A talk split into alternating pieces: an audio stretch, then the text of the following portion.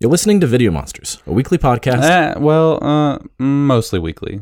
Sometimes more, sometimes less. All right, fine. A mostly weekly podcast of Creatures Talking Features with your hosts Nathan Simmons and Eric Harris. Video Monsters is brought to you by the Chattanooga Film Festival and Central Cinema in Knoxville, Tennessee. Follow them on Facebook, Twitter, and Instagram, or online at chatfilmfest.org and centralcinema865.com. And links for each of these can also be found on our pages, so be sure to follow us at Video Monster Pod on Facebook, Twitter, and Instagram as well.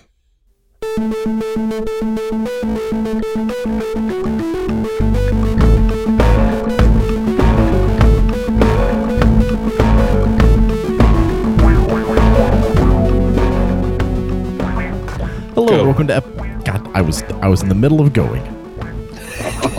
I was expecting you to just jump right in.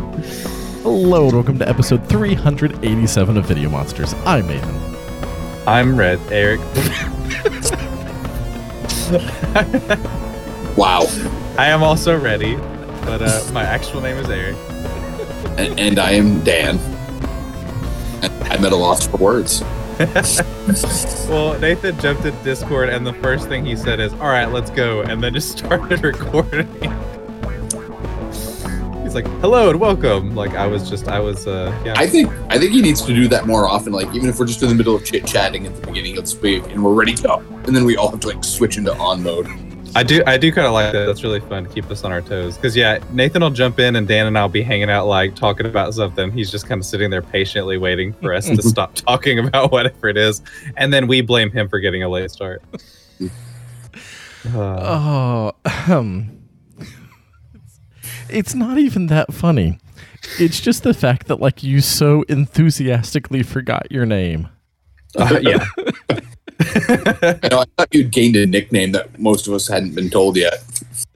well, I think like there was a part of me like oh, part of my brain was like, all right, I'm gonna say something kooky instead of my name this time because of what happened, and then I, I didn't fully commit to it either. I don't I don't really know what was going on in my brain as I was saying that, but uh, but I'm here, I'm ready.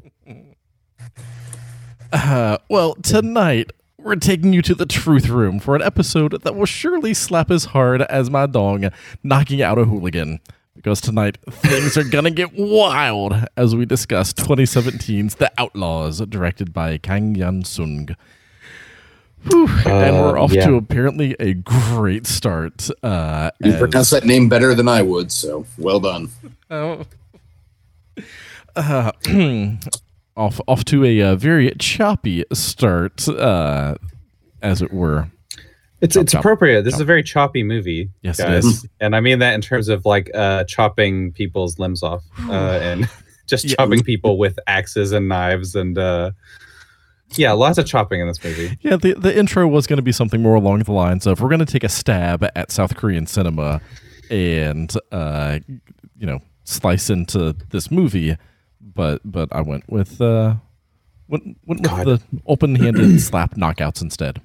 There are so many knives in this movie, and I feel it's it reminds me like I kept thinking about uh, how often uh, people when they argue against gun control, they're like, "Oh, blah blah blah, people could just use knives."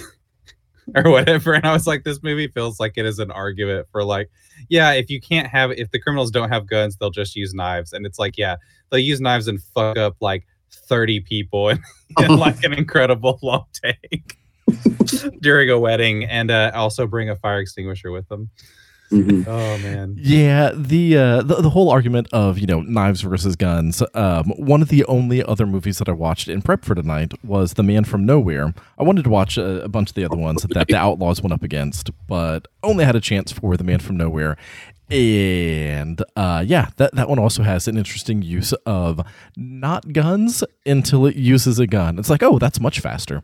Uh, so yeah, in, anytime people use the argument of, well, people can just pe- kill other people without a gun, it's like, yeah, but guns make it faster.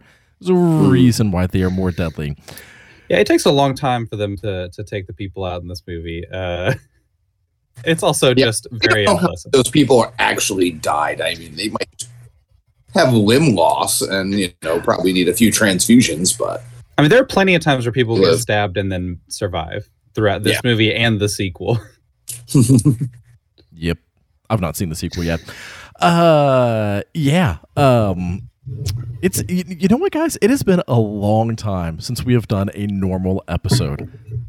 Mm-hmm. It's been Yeah, like, this is the first time it's just been the three of us outside of our punch outs. Yeah, it's been like almost three months. I feel like since the last time that we did just a normal, regular Video Monsters analysis episode with without also having guests. Yeah, it's exciting, and I'm very excited to talk about this movie and kick off Mhm. our South Korean coverage. Because I watched this movie and then the Roundup, which is the sequel, and I've just been sitting here like I only want to watch movies with subtitles for like the rest of the year. Yeah. Um. a- a- Again, the only other one that I had a chance to watch before tonight um, was The Man from Nowhere, and the only versions that I could find were dubbed. Oh, Oh, Yeah, too bad. it's oh, I, I don't understand why people would watch dubbed movies. Also, I don't understand why dubbed movies. Side tangent. We're going to get into the, you know the movie that we're supposed to be talking about very shortly. I don't understand why dubbed movies are so bad when like there's great voice actors out there and like animation doesn't have terrible voice acting and video games don't have terrible voice acting. Why why do dubbed movies seem to have like the worst voice acting and like the fakest emotions? It's just I feel like they always get it done on like a Saturday afternoon. Like, guys, this, movie's getting, this movie's getting released on Tuesday. Um, we're we're gonna dub the whole thing right now, like with a Hmm. six room. Some of you might have to do different voices. Uh, just go. I imagine it's a very difficult thing to do too, because I feel like your performance is hampered by the fact that not only are you like you're you're taking words that have been translated into another language, but you're also like generally they're trying to make what you're saying match up with the mouths, the mouth movement. Um, and of course it doesn't always work, but like I feel like that's the issue is I think that really could hamstring an actor whenever you're trying to not only do a performance but make it fit something that was already created. Um i don't know. It's so interesting too because even if you watch like uh like old uh italian films where they didn't record the sound and they always had to go back in and dub their voices. Um I- there's there's something that's so charming about that and the way that they don't quite match and the performances don't always match but when it comes to dubbed movies for whatever reason it it does usually feel like I started to watch The Villainess Mm. on Peacock, but on Peacock it was only dubbed unless I just don't unless I just couldn't figure out how to change the language or I yeah, unless there was another option I missed. But uh I started watching I was like, "No, I can't do this." It's it, it it's rough. Anywho, not what we're talking about because the Outlaws I was able to watch uh, in the original um, Korean with uh, with subtitles, and oh man, so much better. So before we start diving into things, uh, and when we start diving into things. We're going to get into spoilers because that's what we do. We do our deep dive analysis and and we, you know, get get into all of this movie, especially some of the stuff at the end because I don't know about the two of you, but I need to talk about the ending of this movie. Not necessarily because it's like one of those endings where it's like, oh man, like this, yeah, there, there was such a twist. Or no, it was just this movie is so fucking tense that I needed the ending to have any sort of just like, oh, okay, I can I can kind of breathe. So Yeah. like I I need to have that cathartic release and and talk about the ending and how important it was for me. Um so yeah, we're going to be diving in and uh, getting into some major spoilers. But before we do that, Dan is going to give the quasi spoiler free uh, Video Monsters summary slash recommendation for Outlaws. Spoilers, it's really fucking good. Go It's watch fucking this shit right This fucking movie is so now. good. Because in in our recommend, I'm I you know you'll see. All right. In the organized crime classic The Untouchables, Sean Connery taught us to never bring a knife to a gunfight. I'm guessing the Chinese Korean gangs of the early 2000s never watched this movie because every single stab happy low rent hood in The Outlaws brings nothing but sharp, pokey weapons when they face off against Ma Dong Suk, a mountain of charisma with not one, but two Hulk Hogan sized guns. also known as Don Lee, the man America only knows as Gilgamesh from that Marvel movie no one watched, or the sweet dad to be in Train to Busan. Ma Dong Suk is Ma Sok Du, a lead detective who has obviously seen the Shield, whose job it is to take down organized crime in Seoul, and he's doing just that while putting his slap happy man hands in everyone's pocket. But when a new bloodthirsty threat arrives in the province, Ma Suk Do has to discover exactly which chest he is going to punch. Video Monsters recommends setting up shop in a dirty, rundown junkyard and watching this wonderful introduction to South Korean cinema and the world of Don Lee. Oh, man. Yes. Mwah. That was that was my chef's kiss, I guess. I don't know. So let's start with uh Ma Dong Suk's slap happy man hands because I I love it. I love it so much. I love the fact that he knocks out three people, at least three people, four people, one, two, th- three or four, by slapping them, not by punching them. Yeah. Not by like some sort of like great big like "Raw, you're getting knocked the fuck out kind of. No, he just just slaps them, and they fall down, and it's amazing. It's it's unbelievable. Like it's the kind of thing where you look at this guy and you see those arms that he has, and you're like, this guy would just fucking kill you with one hit. And the movie, like when but going into this movie, I was expecting it to be more like a John Wick style, like very stylized action where they're like prolonged sequences and in like you know mid shots where you get like very highly choreographed stuff but this is very the action on this is very brutal it's very close up it's very in your face and it's also like often pretty quick especially uh when uh Ma Dong Suk comes in because like most of the time he hits someone once. Yeah. like he hits them one time and they are just fucking leveled and it's un- it's like the most cinematic thing in the world watching his fist oh. collide with someone's face or ribs or like it's And just unbelievable and just the way he is so nonchalant, like the opening scene sets it up perfectly. When he just like nonchalantly walks into that scene, you know, with another guy threatening another guy with a knife and all, all hell about to break loose, and just while still on the phone and He's not talking on the phone. conversation, fucks a dude up. just and you know, and everyone's like, oh, yeah, he's he's here to handle it, and he does. he very he- casually like he's like looks to the cop and like, will you take care of this? Come on. Yeah, I, I forget if it was uh, Tom or Robert in our Punch Out that described uh, Madong as uh, basically the Korean The Rock. It was Mhm. like, yep, this this opening scene, I could absolutely see uh, Dwayne Johnson just walking into a scene, like taking the knife, and, you know, not breaking strides, still wearing his suit, looking suave as hell, and and just yeah, it it is very very apt because this this dude is just pure muscle except for his face, which is like it's it's so almost adorable. It's very lovable. It's it's very teddy bear. he's like a little I love baby it. That could Yeah. fuck your shit up. Like that's the thing that's so fascinating because his face, like he's got these big bags under his eyes, so he always looks like he just Mm. needs to take a nap. and it's very sweet. Like that. That's kind of what I talked about this a little bit in the Punch Out, where it's like there's something about this man that is just so lovable.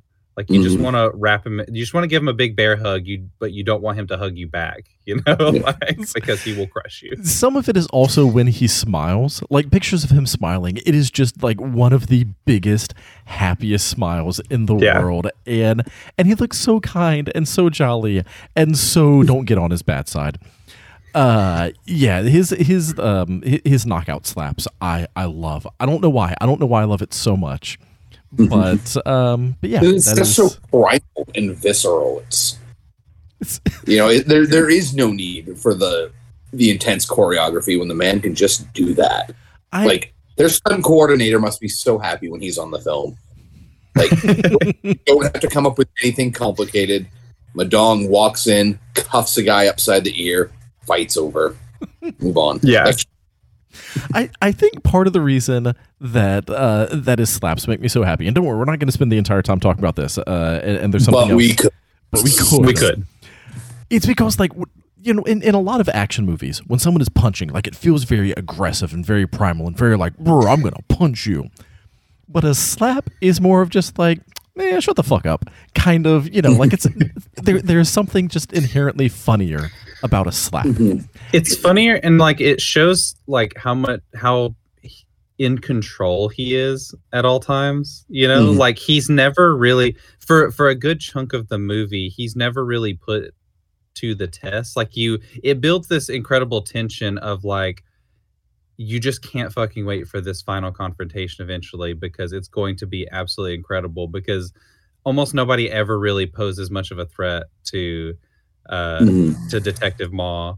Because yeah, as soon as he comes in, you're just like, I cannot wait to see what he does to these fucking people. It's so good. like, oh god, and and two, what's so funny? Like this, I wasn't expecting this movie. It, it's definitely dark and heavy at times, but it is also incredibly funny. It is this, Mhm. this movie is hilarious because he has such a like wry wit. There, there's Oh. a scene where it, eh, the only thing that in this movie that he can't really do believably is chase a perp because he's such a big guy that like I love how often the movie like is mm-hmm. trying to like prevent him from chasing people and he'll like I- send other goons to chase people. I But love there's watching that- him there- it's so great. There's the scene where he has to chase a guy um and he like cuts him off and the guy pulls a knife on him and he pulls out an evidence bag and he says just go ahead and throw it in here. And the guy's like, "Are you kidding me?" And he tries to stab him and he like immediately knocks him out and his res- he says, "What an idiot." He's just like, "What an idiot trying to fight me like this." Oh, it's Yeah, he, so he's good. he's very witty, very clever. One of my favorite lines at the beginning of the movie is, and the, it's funny. it's- This the sequel starts off the same way when he shows up on scene and they're like, "Where were you?" He's like, "Oh, I was on a blind date." yeah. and they're like, "Oh, was that one with the model?" He's like, "Oh, well, she was a hand model."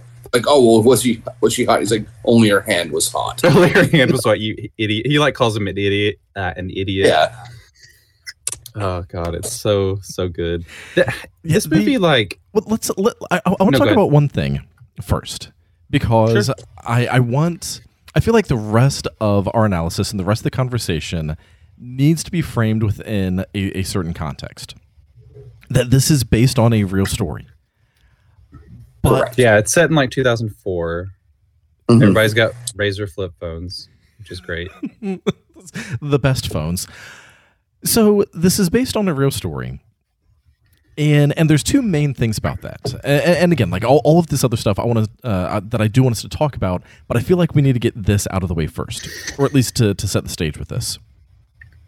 I don't know how much of this is like like real and true and like how much of it is, you know, trying to be very accurate to what happened and how much of it is trying to be stylized. So, you know, like we've already talked about how awesome it is uh, to watch Ma Dong-suk, you know, slap someone and and knock them out and how hilarious it is to watch him run and how great his wit and humor is.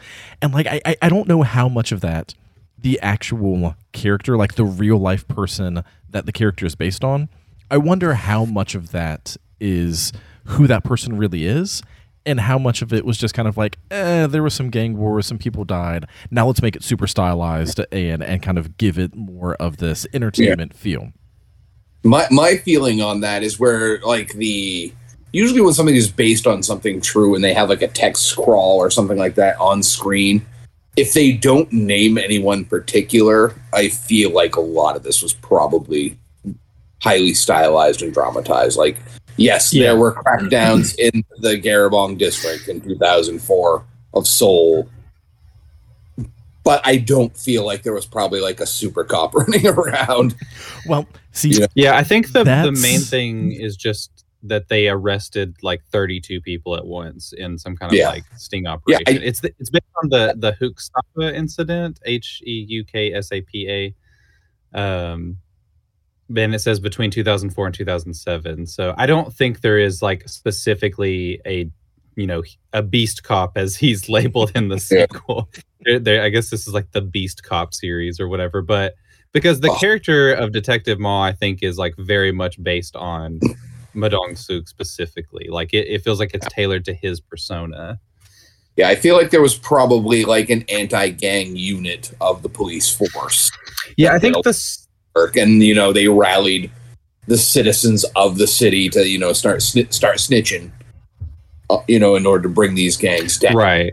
Yeah. So I The mean, broad uh, strokes. yeah, these these gangs are are very prevalent in a lot of the South Korean cinema. These um, gangs that operate essentially out of like arcades, you know, little gambling dens and arcades and mahjong palaces and all that type of thing. Uh, they're they're in a lot of the crime films of this era, so I feel like that that is very very true. Yeah. So there have been specific units to take them down. Yeah. Yeah, there. Th- it sounds so, and I don't know if this is a real thing or not either. But like, they, their police, their little like tiny police agency thing that they are, whatever their sub unit is, they're called the Serious Crimes Unit, Mhm. which makes them sound like the the Impossible Mission Force or something. you know, like I want those episodes of Law and Order, Law and Order, Serious Crimes Unit. Yeah. Oh god, that'd be incredible if they did like a spin, like a Korean spin-off with these guys. I love all of the characters in this in this uh police agency are so good, and I love that they basically operate out of like a tiny trailer. Yeah. And there's even It- like a little bunk bed that none of them could fit in, but there's like a little bunk bed in the corner. So Did either of you guys watch the sh- the show The Shield when it was on? I watched I a never lot of the no. first season or two, but didn't have a chance it- to yeah. stick with it. I I I feel like the create the creators of this had to have at least been aware of that show because it had a lot of those same types of. I mean, he is very much the Vic Mackey character, the very charismatic leader, who, while not necessarily a bad guy, certainly takes advantage of his good guy status when dealing with these with these mobs. Yeah. Mm-hmm. he he keeps the peace by allowing them to do certain amounts of business all along the line while saying, you know, if you cross this line, then I'm fucking coming at you. But if you're just doing gambling dens and sex hotels, mm. whatever, then we're cool as long as you invite me along to the sex hotel and you know give me some Johnnie Walker Blue while I'm there. I'll be Right, yeah. Oh, look, it's quitting time already. Uh, very that's so good he's very chummy with all the gang leaders and then he also uh he's willing to uh go a little beyond the uh bounds of the law to get Yeah. the information he needs as as nathan alluded to earlier with the truth room which is the Well, most and- amazing gag And, oh, there's so many great gags. Uh, So there, there's so much that I want to talk about. I think that part of the, uh, you know, like letting some of the gangs get away with some stuff is, and, and like where he draws the line is, Mhm. if the gangs are just kind of fucking around with each other, fine. But when Yeah. they start like messing with the citizens, and it's like, no, you can't do that. So like even when that one dude uh, got stabbed, then you know he just brought the two gang leaders together, made them take a Polaroid picture together, and then stuck Yeah. one with the bill. So it's like nothing actually Right, happened yeah. from it. And and I think that you know because when I was watching it, I was like, yeah, this uh, madong Suk is very clearly the good guy. Like he is, you know, very clearly set up to be like this is the protagonist that you were very strongly rooting for, and he's such a great guy who also will get drunk on the clock with his you know very high ranking mobster uh, brother or just friend who keeps calling him brother. Not actually sure. Um, and and so you know like there's some of that like seedy underbelly where it seems like it's more of just well this is just part of the system in in which they live, and as long as mobsters are just messing with each other, fine, fine.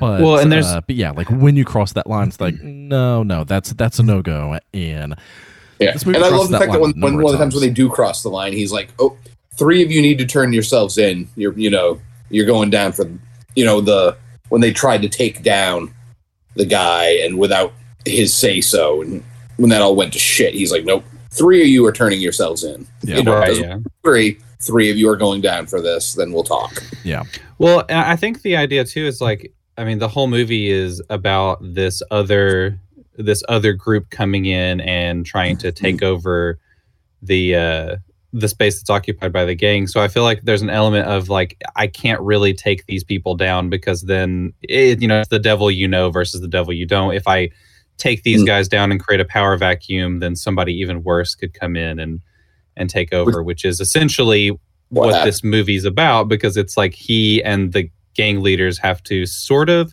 not quite as much as I expected based on the way the movie is kind of marketed, where it's almost like the cops and the gangs have to unite against a common enemy. Yeah, no, that's more the, the the gangster, the cop, and the devil. That Oh right, yeah. well, so so that's Um, that's one of the other things. Um, you know, part of my intro uh, where I said, "Think tonight things get wild," because the tagline in in one of the promos uh, for the movie is a "Bare knuckle cop versus bloodless butcher." Tonight things get wild. And like the trailer makes it seem like it is very much like like an action movie, like a fun action, like the the entire thing's going to be nonstop fighting. Like this movie is not at all what I expected. Uh, Yeah. it, it, it's so much better than what I expected. It's but I thought, super. It is really fast paced, and there's a lot of action scenes. But again, it is more like abrupt. You know, it's not. Well, yeah, it, there's there's a lot of And there's a lot of pol- political kind of maneuvering and there, there's a lot of story actually driving the movie, and so like you you care about the people, you care about what's happening, and then the action services the plot rather than Yeah. being like some of the movies where the action is the plot. Like as much as I adore John Wick, that is an action movie where the action is the plot. You know, Yeah. th- can can you name any of the characters other than John Wick, John Wick's dead dog, um, the other guy- people? yeah, John Wick and Lance Reddick and and in Lawrence in McShane. Ian yeah, I couldn't tell you their actual names in the film. Exactly.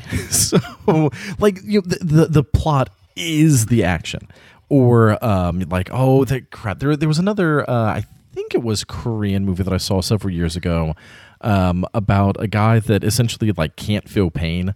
And so, like, he's uh, basically like going on a, a revenge uh, plot where the entire. Oh, are we talking movie- about Blade of the Immortal? No, oh God, no. We are we are doing, No, wait. We're going to cover that's Blade of the. Immortal at some point because That's a Mike film. That's Yeah. yeah. Yeah. yeah, no, this one Uh, it's like it's set in reality where it's like some dude that you know like maybe has like some sort of neurological thing where like his body just can't feel pain. So it's not a supernatural thing. It's just like he he gets hurt, like his body takes damage, but he just can't feel it.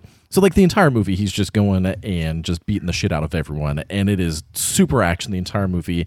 It's a really fun action movie, but again, like the action is the plot Yeah. with the outlaws there is a plot there are things that are happening there there's intrigue It's there's the very plot driven. It is Yeah. constantly moving. People are constantly like honestly, the first little bit of this movie um reminded me almost of like Shin Godzilla because that movie is all about like like that something bad happens and then it's about the bureaucrats like trying to move and constantly having to like rethink and re-strategize after some th- other bad thing happens. So like the first bit of this movie is just like people moving and going all over the place and the pieces getting into position and um I and I struggle with that kind of stuff sometimes when it's too plot heavy. But this movie does such a good job of like sprinkling in so many little character beats in between all of it and really focus like really making all of these different characters stand out. Yeah. Um Well, that yeah, it the- didn't really bother me too much. And it was easy to follow like surprisingly easy to follow despite how many pieces there are on the board of this thing. Yeah and, and like you mentioned earlier the group dynamic of the serious crime unit which by the way I didn't think about this until you said it, Eric, because the entire time I was thinking of it like, yeah, these are like these are very serious crimes. Like there, there's crimes, all crime is bad, but then you know, kind of like Law and Order Special Victims Unit or Law and Order, uh, whatever they are, where like there, there's that special, um, uh, the special name to let you know these are these kinds of uh, crimes, and so the the serious crimes unit is like, yeah, these are like the like the serious crimes. But it wasn't until you said it, Eric, that I took it as like, no, these are very serious crimes. Like, come on, dude, stop joking around. These, these are serious. We are the serious crime unit. the serious crime unit yeah But I, I love their group dynamic. I the, the there's a lot of humor um, when those four or five of those are interacting, or like the uh, the captain when he's like, "Oh, I have a headache. I have to leave." The captain is so good and and Watong stole his wallet and is giving everyone cash from it. It's like, no, come back. So a lot of humor throughout this movie. But where I was getting at with, you know, like some of the plot and some of the action, the only real like action fight scene that was what I expected was the end fight scene. That's the only fight scene in the Yeah. movie that felt like a hey, this is an action movie. We need to have a lot of really choreographed fight scenes where, you know, like you're rooting that's the only fight in the entire movie that's like that. The rest of them are either just quick assassinations or like quick street fights, or just Madong slaps someone and, and knocks him out. I'll say though the the one the wedding sequence is Mm. honestly even more so than the last fight. I think the wedding sequence when Jang comes in and uh I can't remember the guy's name, but it's like his mother. It's, is it a wedding or is it a birth? No, it's a birthday party. I'm sorry. Yeah. It's his mother's birthday party. Uh, when he comes in and he starts spraying the fire extinguisher around and like starts attacking people through all the fog, that's all done in one shot, and it that's the only one that really feels like super choreographed. Well, The rest of them feel a lot more scrap. Even the last fight is very scrappy. I can't imagine how difficult that shot must have been to pull off, though. Because I mean, like, if you've ever been around or in a room that where a fire extinguisher goes off, like, your eyes do not feel good. They get itchy. You're, you know, it's hard to breathe, and it, it's Yeah, you know, and it's tough to see. And here that thing is going, and they're just coming in and out of, of the fog, so to say, and just it's just a beautifully shot fight scene. Yeah. It's so good, yeah. And he Yeah. and I was wondering too, like I was like, okay, so he has a mask on, like a, like a Hmm. face mask, you, you know, like a COVID face mask. I'm like, is that really gonna be enough to like filter all of that stuff out? I mean, but you know, it'll help. But even in that scene, like that's not a big fight scene. It's very choreographed and it is incredibly technically well shot and it looks great. And yeah, like it that is a, a very powerful moment in the film. But even that isn't that long of a sequence. Like it's it's not a the, the action in this movie is little moments of action again to kind of uh, in, inform the plot. And here is why that's so important, and and why I kind of wanted to start with this before we then start, you know, uh, diving into a lot of the things that we've already been bringing up. The fact that this is at least somewhat based on reality, all of the action feels so much more visceral. It feels like like the uh, the, the scene where Yeah, Jang uh, stabs the Venom guy in the neck, like that stabbing sequence it, it doesn't feel like a, a big action movie of like, oh yeah, here's some knife play. It's just stab to the throat, stab, stab, stab, stab, stab, stab, stab, stab, stab. And like it's something about it, it it it like I could almost feel those those stabs because of just how raw and how visceral it was. And this this is not the most brutal movie that I've ever seen. This is far from the most tense movie that I've ever seen. Uh, you know, like I, I kept thinking about Green Room when I was watching it because the violence in that movie and the tension in that movie is just overwhelming. It's a fucking Yeah. great movie, but oh my god, it is so visceral and so raw, and it's almost hard to watch. Is how good uh, Green Oh, yeah. Room is with its violence, but it's also a movie, and so Mm-hmm. like even though it- with Green Room, it's like I could see how something like this could happen. I could see how there probably are you know like Nazi clubs out there that probably do kill and bury people and then just move where the club is. Like I could see how some of that stuff could happen. With the Outlaws, even though I'm, I'm sure that a lot of it is stylized, I'm sure that uh, you know there's been a lot of stuff that's added to it, uh, you know, and this is not just you know like a documentary telling exactly what happened. The fact that it is at least based on reality, it set the film in so much more of a real place for me. So, um, you know, like uh, like in, in one of those early scenes where the two goons are using a sledgehammer to break that guy's fingers, and like they're laughing about it, and like you missed, ha ha ha ha. Like I kept thinking, uh, who who is uh, what kind of people join a gang? And like where is that person's mind when they are in this kind of setting where it almost seems more like they enjoy it rather than just oh here's a Yeah. thing that i have to do to survive I, Mm. I'm yeah, I'm so glad you brought that up because we get that character in the film, the one guy that they kind of leave alive from the gang they're taking over. yeah, yeah he- because He, he's you know he drives them around a little bit and shows them around. The bad guy ends up fucking his wife. Um, yeah, you Do see- Do Sun yeah. Woo is the is the character. And, Yeah, and he ends up taking it out on his wife guy, where he's like you know how- when yeah yeah when he's like outside of the restaurant when his boss you know stays in there with his wife to essentially rape her and you can just see on his face like every time that they go and do something awful how this is just you, you can just see him tell himself like, "I need to live. I need to live. If I don't do this, they will murder me. I guess I'm a part of this bullshit now." Yeah. Until you know he gets the chance to sell them out and does so spectacularly poorly. Oh Uh, god, it's he picks the absolute worst moment to try Yeah. and uh, uh, take out because it's what Huang is the is the one like gang leader who's Mhm. still standing at the end, uh, and he's trying to recruit him to kill Jang Chen. Yeah. Mhm. Uh, and yeah, it's like they're getting away, and he literally waits until like he like doesn't he say something and then try to stab him in the car. So like it's so Yeah. it's so crazy because it's like he had so many moments where he could have done it easily without him realizing. Well, he, but- he but- just totally fumbles it. But But yeah, have but he so had never easily. been a that level of criminal. I mean, right? No, it makes total sense new- that he. Yeah, this has been a this is a brand. I mean, they talk about it in the film with the police. This is a brand new level of criminality. Yeah. like this is something new.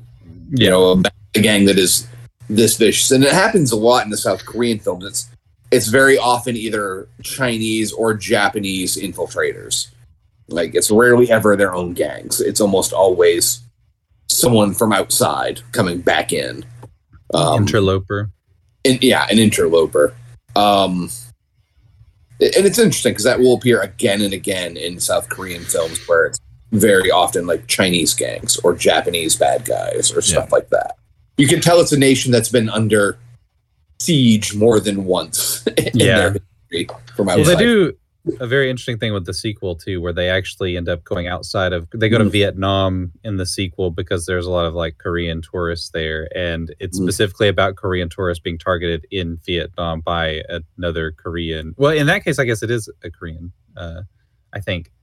I, have to, I can't remember for sure, but but yeah, that that was something that was really interesting. There's like some in, there's some like immigration stuff going on with the Mhm. film because they also keep doing this thing where it's like we can either deport you back to China and let them deal with you Mhm. um or you can stay here with us and we can work with you in some way Yeah. so the, and then is it the aren't they there's there's the the the uh the kind of cliche of these types of movies where it's like all right if you don't nip this shit in the bud then we're gonna have homicide come in but isn't it like chinese homicide that comes in i can't remember for sure I can't remember. Uh, I, I do remember that that scene reminded me a lot of Shin Godzilla with uh, that one is absolutely yeah with with the way that the chief was handling things. Um, and they like just appeal to the chief where it's like just give us a little bit longer and trust me you're gonna get your picture in the paper and we're gonna arrest 25 bad guys or whatever We'll, You're we'll like, get "What, 25 five, six, 25. Yeah, 25. That's right. yeah Yeah. and they're just like totally blustering their way through it and the chief uh or the the i can't remember what they call it jesus christ. It's uh been a minute, minute since i watched this. Uh whatever the the guy who's above the captain uh he's just like so fond of the idea of like ooh my picture will be in the paper. People will love me again or whatever. Like It's a, yeah, it's, so it's good all the about that public. And then the homicide guy's like, "What are you really gonna?" be It's like they're totally bullshitting you. So, getting back to the real life gang stuff, though, yeah, sorry. uh, it's fine. So, so yeah, that, that one guy is the only guy that we kind of get a glimpse of, like how bad the gang actually is, and he's only doing it uh, as a way to survive. And and Eric, even when you're like, oh, he had so many uh, chances that he so easily could have done it. It's like, well, yeah, if this were an action movie that was just, you know, like, oh, yes, everyone in here is a badass. Everyone in here knows Kung Fu. Sure, there would have been plenty of opportunities where it's like, oh, why isn't he doing it now? But again, I, I understand this is not true to life. I understand like all the styling, uh, all the stylings that have been added to it. You know, all, all of the stuff to make it more of an entertaining action movie rather than just this is exactly what happened. But still, like yeah, all these low level gang members, how many of them would easily have the gall to try to kill this assassin who has been killing Yeah. everyone so ruthlessly and and so easily? Uh, and yeah, I mean, and- it makes total sense that he would totally fuck it up because he's terrified of this guy. Mhm. He, he's seen firsthand exactly what he's capable of Yeah. to the point where, like, even when this guy tries to like assault his wife, he blames his wife for it. Right. He Yeah. starts like yelling at her for allowing this man to do this because he's just so terrified of the guy that he can't. Yeah. and then and then we get the visit from the uh like the mob boss's big guy that you're like oh this guy might be able to stand a chance against don lee like the other the, when they show up to that guy's house while he's beating his wife it's just that big suit clad guy Yeah. Oh right. And you're like oh this guy might be able to stand up to don lee and then don lee takes him down with his fucking Is this the guy? Is this the guy who like mumbles under his breath like?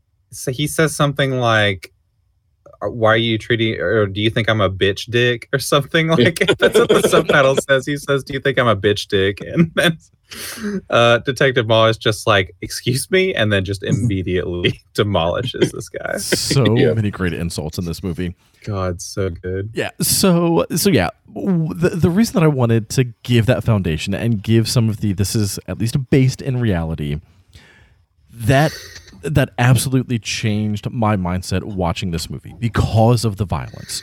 You know, like be, because there weren't a lot of, you know, like big kung fu action sequences. There weren't a lot of like great big fights where people were brawling and it wasn't a a fighting action movie.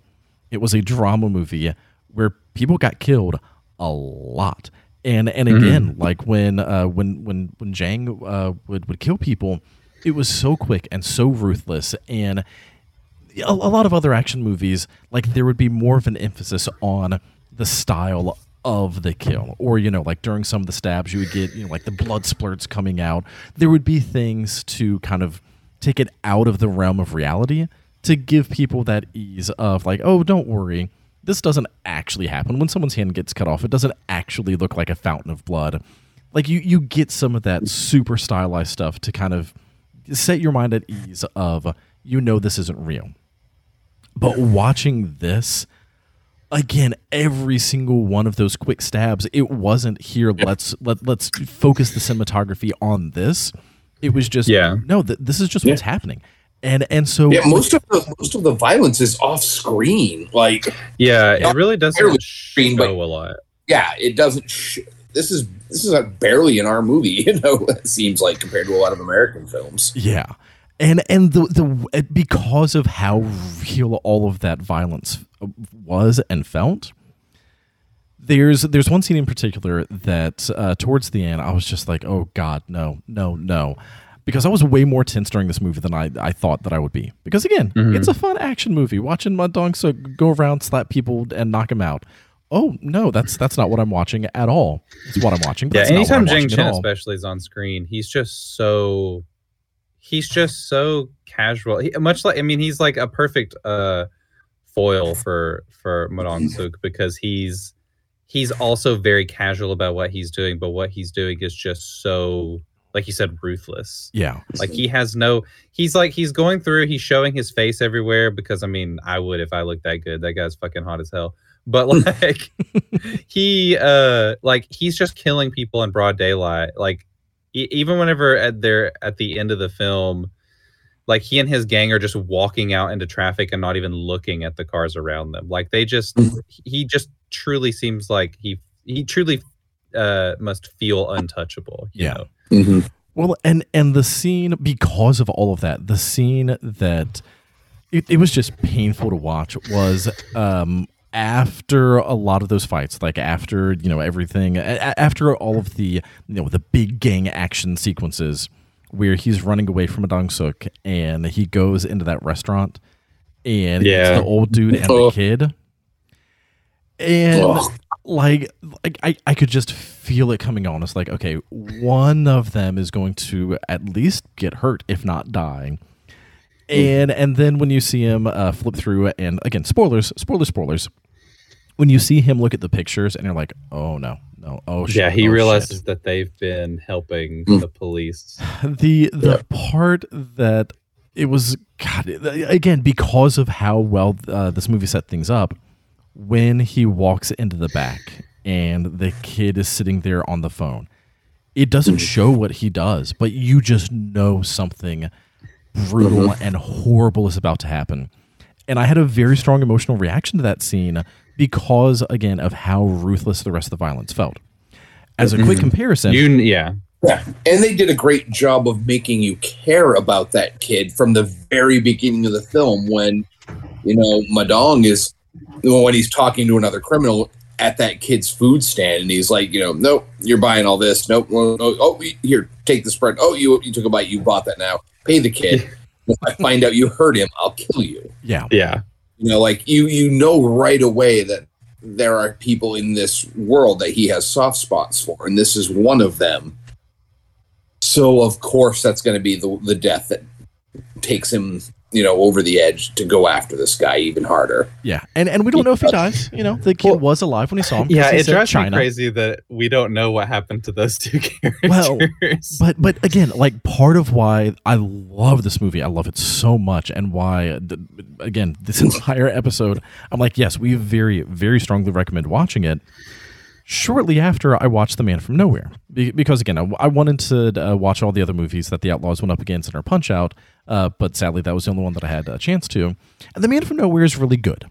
I really like it. I gave it a heart in Letterboxd but it's it's fine. Like it the I if I had watched them in the opposite order, if I had watched The Man from Nowhere first, I'd be like, oh man, this is awesome.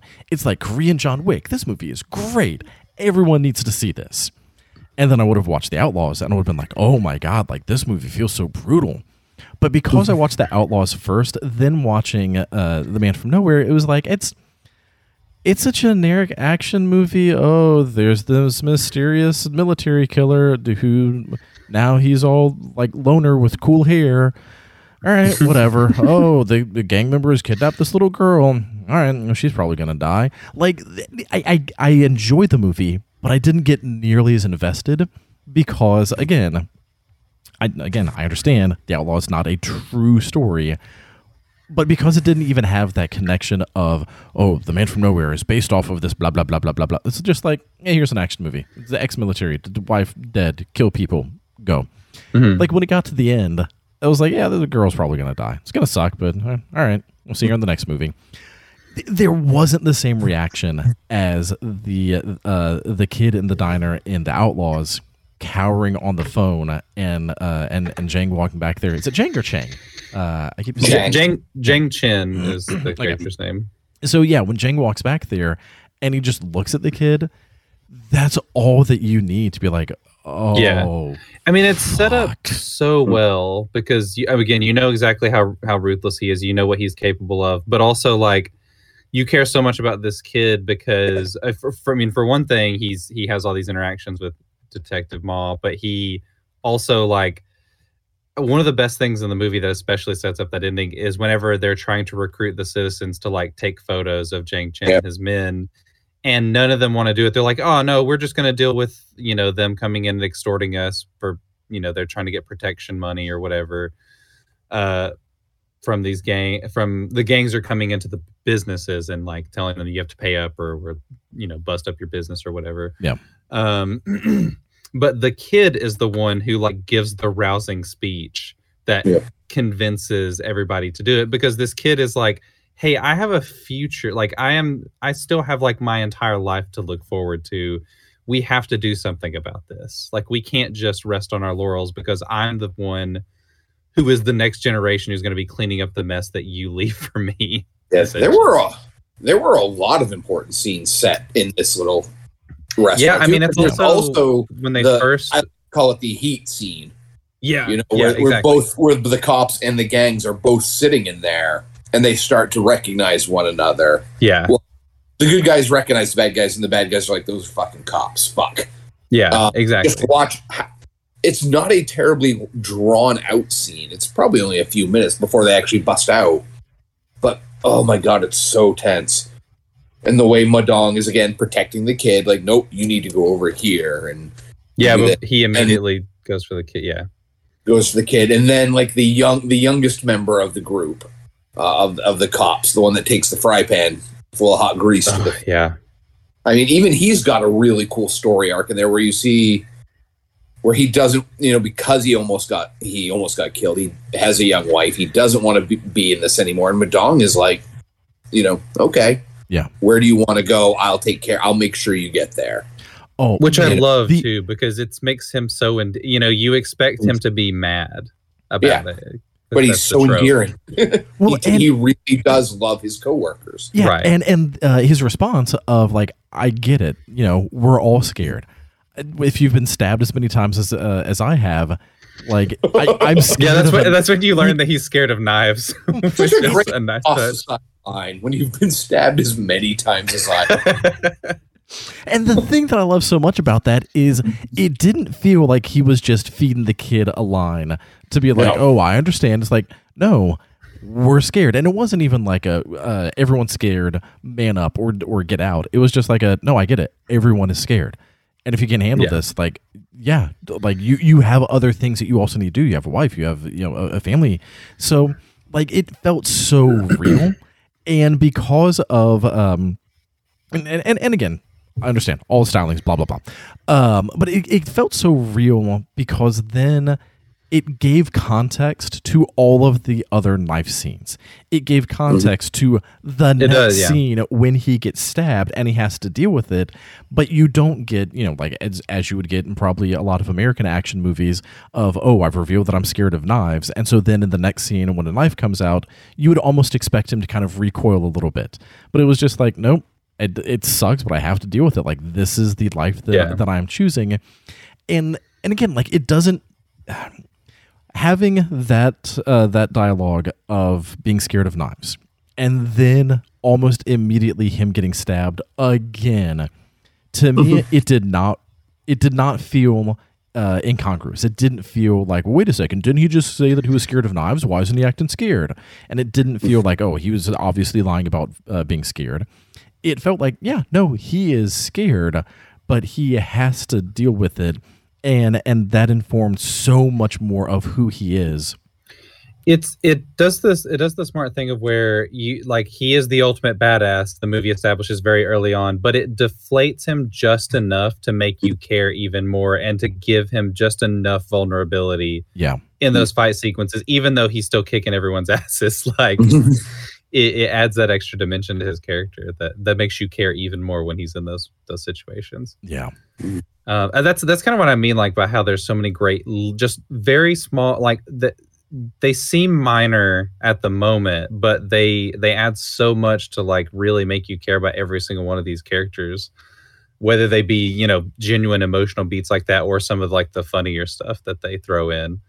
Um, it's Oh it's really brilliant the way. It- any of the interrogation scenes are just hilarious. Oh god, the truth room is is truly one of the funniest gags I've ever seen because it's like he says, "Let's take him to the truth room," and your immediate re- thought is like, "What? What is the truth room?" Because they're in the tiniest little mm-hmm. trailer you can imagine, and it's just, it's literally just like a curtain that you would find in like a hospital to divide the beds. and they I, pull back.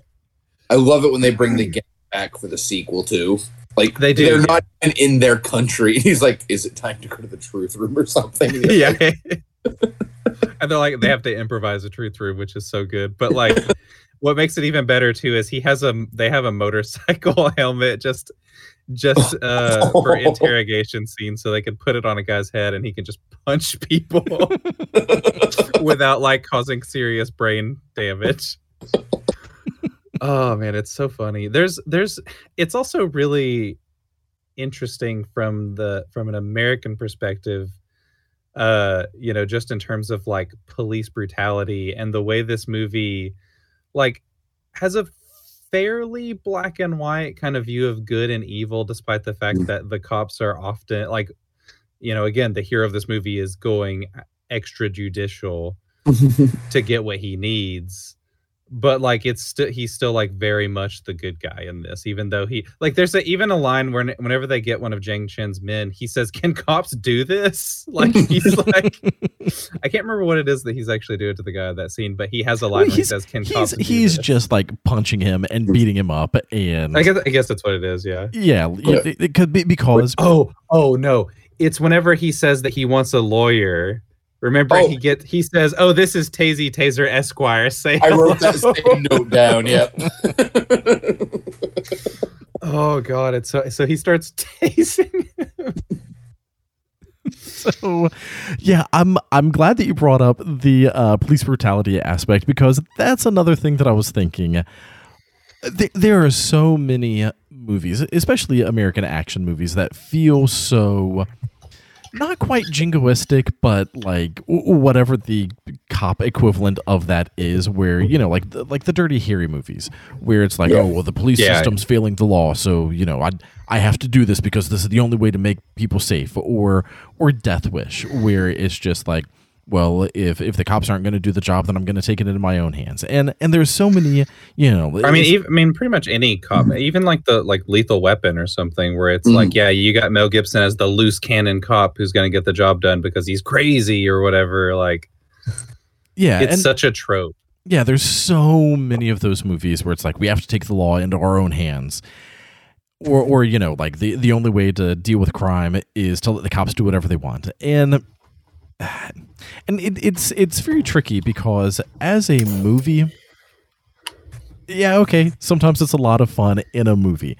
Like we were just laughing at the fact that uh, Ma Dong Suk said, "Yeah, this is uh, Tazy McTaser Esquire," because it's funny the the problem with the the the break between you know real world and entertainment is how many like real life cops view themselves that way you know and like how many black people are dead because cops are like oh he's got a gun.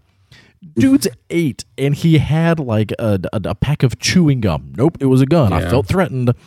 And and so like there's such a disconnect of how real cops really treat real human lives and how often cops really fuck up and how entertaining it is in movies. And like I, I get why some people get very up in arms against you know movies that show cop violence because yeah it, it can be incredibly problematic one of the things that i think most people need to remember is movies are not showing the way that things should be. In fact, a lot of times it's showing uh, almost like that that more extreme stylized version of because this is the world. We need to shine a light on how bad some of these things are. Like you know, watching The Outlaws, I was rooting for Ma Dong Suk, but at no point was I like, yeah, I want to be like him. It was just like I didn't. Nope, there is no part of this that I ever want to be a part of. I, I want to be as far away from everything that is happening in this movie as possible, aside from the food. The food looks amazing. Yeah, it sure does. And It- yeah. I, I do think too that like just the fact that it is set in a culture that is so different from our own helps to start like it helps to distance me from that to a certain extent. Like even the fact like I kept thinking a lot about the fact that nobody ever uses a gun in this movie, which we've talked about a little bit. And I was like, why is that? Like, is this actually just like a Korean thing? And I looked into it and there really just aren't guns in Korea. Like even the police officers don't really carry guns, and if they do, they usually use uh blanks, or at least like they have they use revolvers, and usually like at least half of the uh, rounds are blanks because they fire warning shots, and also revolvers are just easy to check your ammunition.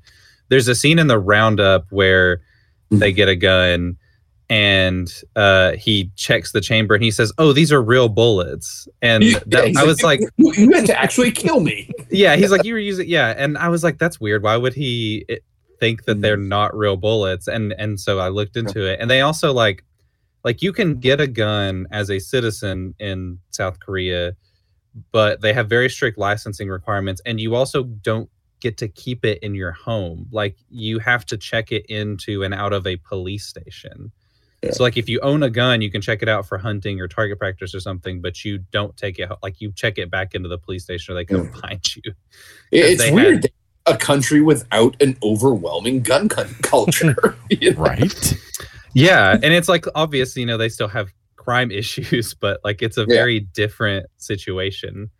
Uh, you know, the police are armed with these like awesome. Well, maybe awesome's the wrong way to, to describe it, but they have like the, those like batons that uh, the retractable batons Mhm. um, that they use a lot that look like they would fuck your shit up Yeah. so hard.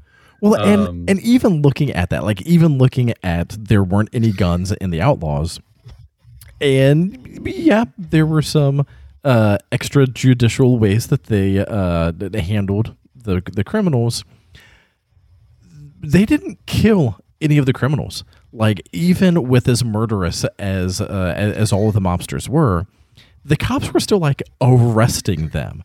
So like even within this Yeah. movie where yeah, like taking them to the truth room and bonking him over the head or, you know, tasing a dude and and probably breaking a few of his ribs, he wasn't dead. And and so like oh as as violent and as visceral as this movie Generally. was, what the gen, no did, did the cops kill did the cops kill anyone Uh, one one cop kills someone.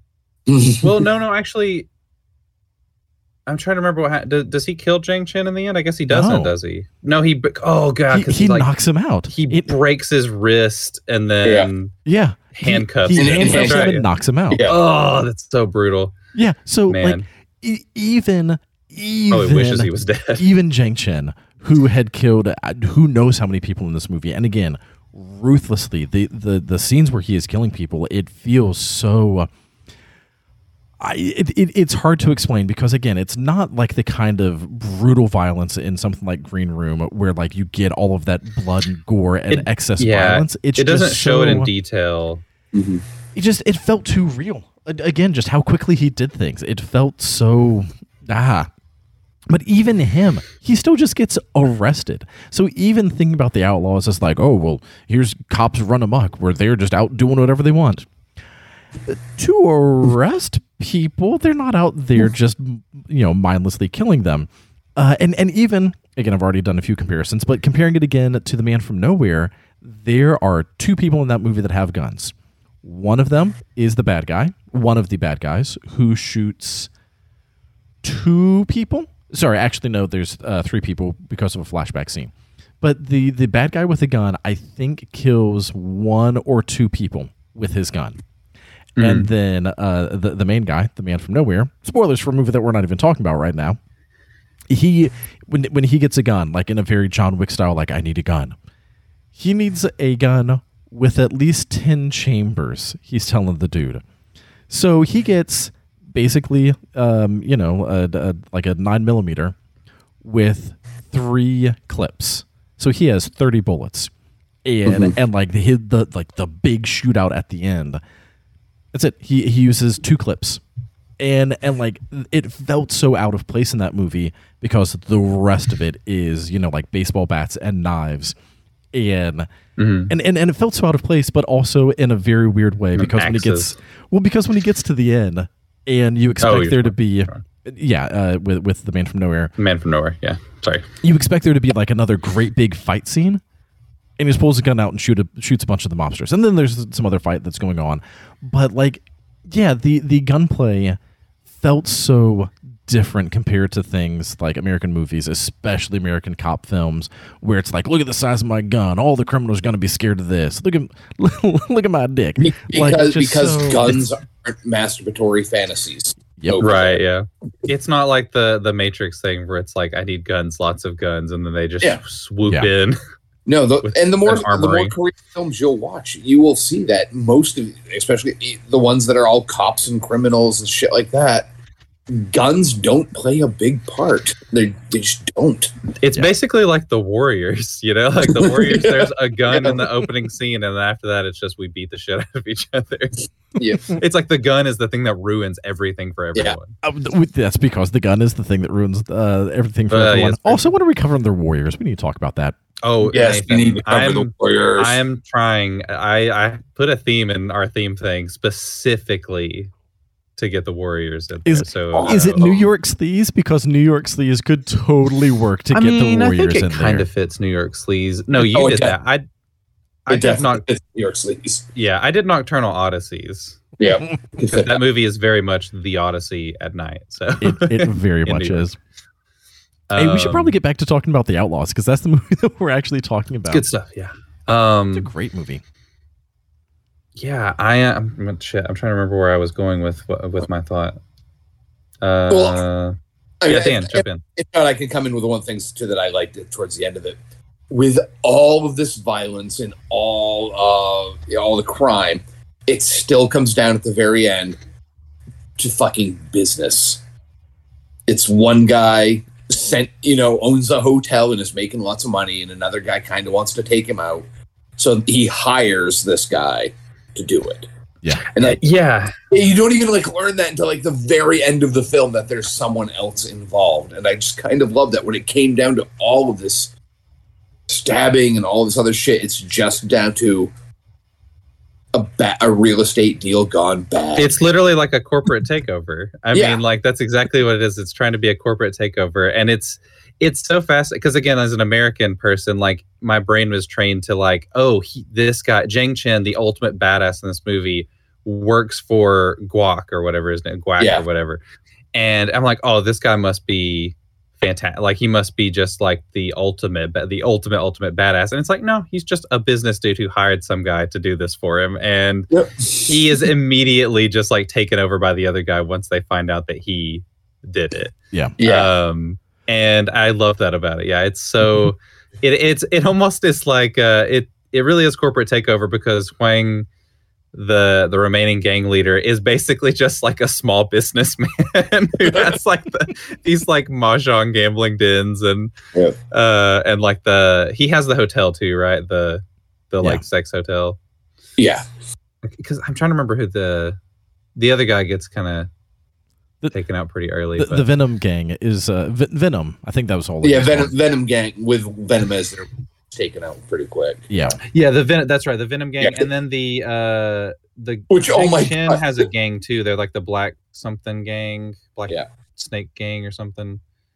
The other uh, the other funny sight gag is when they're in like the uh, the bathhouse or whatnot, and they're like, you know, we need to go after this Venom gang. We need to find guys that might have Venom tattoos. And that kind of oh, and then that guy with, guy with the Venom tattoo walks into the sauna.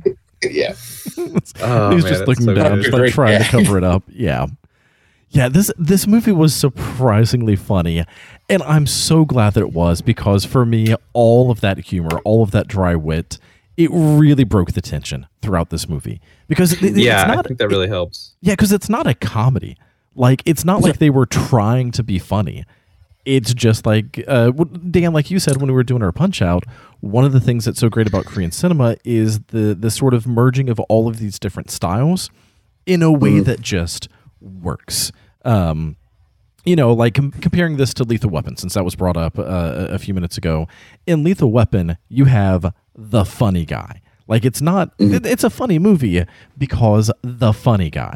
But the rest of it is like this is a serious action cop drama, uh, crime thriller movie, and then you have Mel Gibson being the crazy funny guy uh, and, until literally doing Three Stooges shit.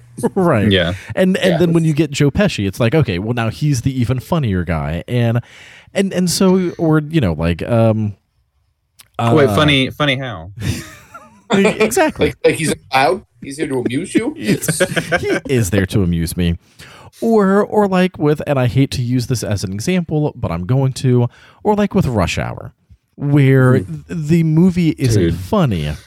Rush But- Hour rules. Mm, we're, Rush we- Hour is fucking. I love Rush Hour. We- Don't you get me started on Rush Hour? I won't get you started because um, I've got thoughts about that movie that are less than favorable.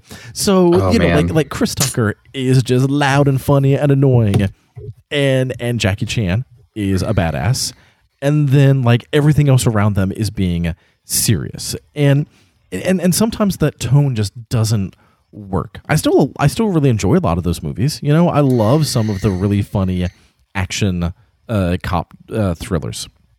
But a lot of them they're not funny movies. They are serious movies with either one funny character or a few funny lines. Even die I- hard you know bruce willis has some funny lines but he's he's it. Like yeah, yeah. like he he is the comic relief.